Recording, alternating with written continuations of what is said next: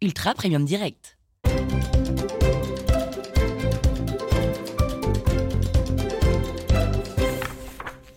Marseille, semaine 6. Cher journal. Miaou, miaou. Tu savais, toi, que les miaulements étaient des cris spécialement destinés à communiquer avec les humains? Miaou En fait, quand un chat miaule, c'est pour nous parler. Et non, non, je suis pas devenue folle, pas du tout. Mais il se passe quelque chose d'incroyable. Bon, on est au courant que je file le parfait amour avec Ursule, ça ok. Mais finalement, j'aime pas que les chiens. J'aime aussi les chats. Enfin, les bébés chats, les chatons, quoi. Enfin, j'aime surtout un chaton. Parce que j'ai passé plusieurs heures avec un chaton et un chiot en même temps dans la même pièce. Et d'ailleurs, actuellement, il y a un chaton et un chiot dans mon appartement, ensemble.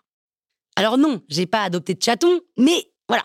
Tout à l'heure, au moment de fermer la boutique, comme d'hab, je rentre mes plantes, sauf que là, je vois un truc qui bouge entre les fougères. Et ce truc qui bouge, c'est un chaton. Mais un chaton qui est complètement flippé. Donc qu'est-ce que je fais? Bah, Je le prends dans mes bras pour le rassurer. Et là, ce chaton, je me rends compte que je le connais. Et que lui aussi me connaît. Enfin, on se connaît, quoi.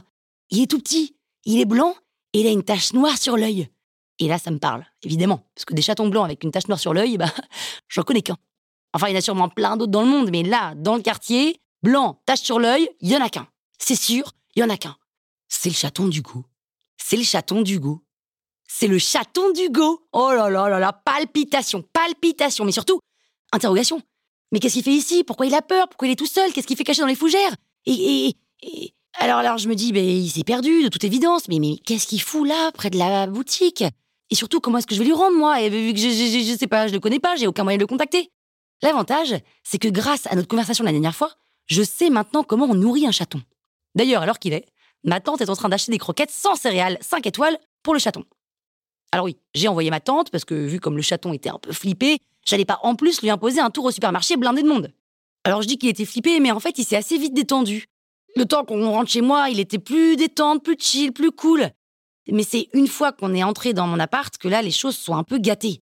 Parce que quand Ursule a vu cette petite boule de poils blanche avec cette tache sur l'œil noir, ah bah elle a carrément fait une crise de jalousie. Mais une crise, mais une crise de jalousie, elle s'est mise à aboyer comme une dingue. Elle avait l'air tellement inquiète. Alors que lui, le chaton, il avait eu le temps de prendre la confiance pendant le trajet. Et dès que je l'ai posé par terre, direct, il a filé dans le panier d'Ursule pour le squatter. Évidemment, Ursule a tenté de le virer. Et là, forcément, le chaton s'est mis à feuler comme un tigre enragé. Genre. En plus, il avait les oreilles aplaties vers l'arrière, le poil hérissé, la queue entre les pattes. Oh L'ambiance tendue. Donc, j'ai pris délicatement le chaton et je l'ai mis dans ma chambre. Pour commencer, ce qui est important, c'est qu'il se bouffe pas. Hein On verra plus tard pour les présentations. Après, bah, j'ai aménagé un petit coin confort et douillet à l'autre bout du salon, juste pour le chaton. Sauf qu'une fois que tout était installé, impossible de le retrouver. Il avait disparu. Mais attends, ça se volatilise pas comme ça, un chat. Donc j'ai cherché, j'ai cherché, j'ai cherché. Je me serais cru spéléologue, quoi, en mode fouille euh, archéologique. Et puis bon, bah, mon appartement fait pas non plus 100 mètres carrés, donc j'ai fini par le retrouver.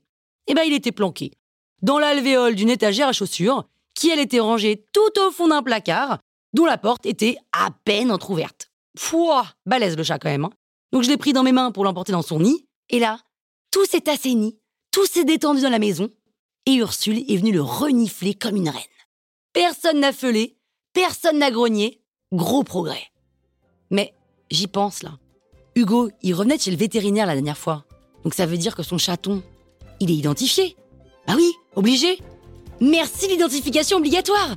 Je vais l'avoir son numéro. Je vais pouvoir le revoir, lui rendre son chaton, lui montrer qu'un chien et un chat, ça s'entend bien, et qu'une maîtresse chien avec un maître chat, ça ne peut que fonctionner. Non? Ce podcast vous est proposé par Ultra Premium Direct, les croquettes premium pour chiens et chats fabriquées en France avec amour. Rendez-vous sur ultrapremiumdirect.com.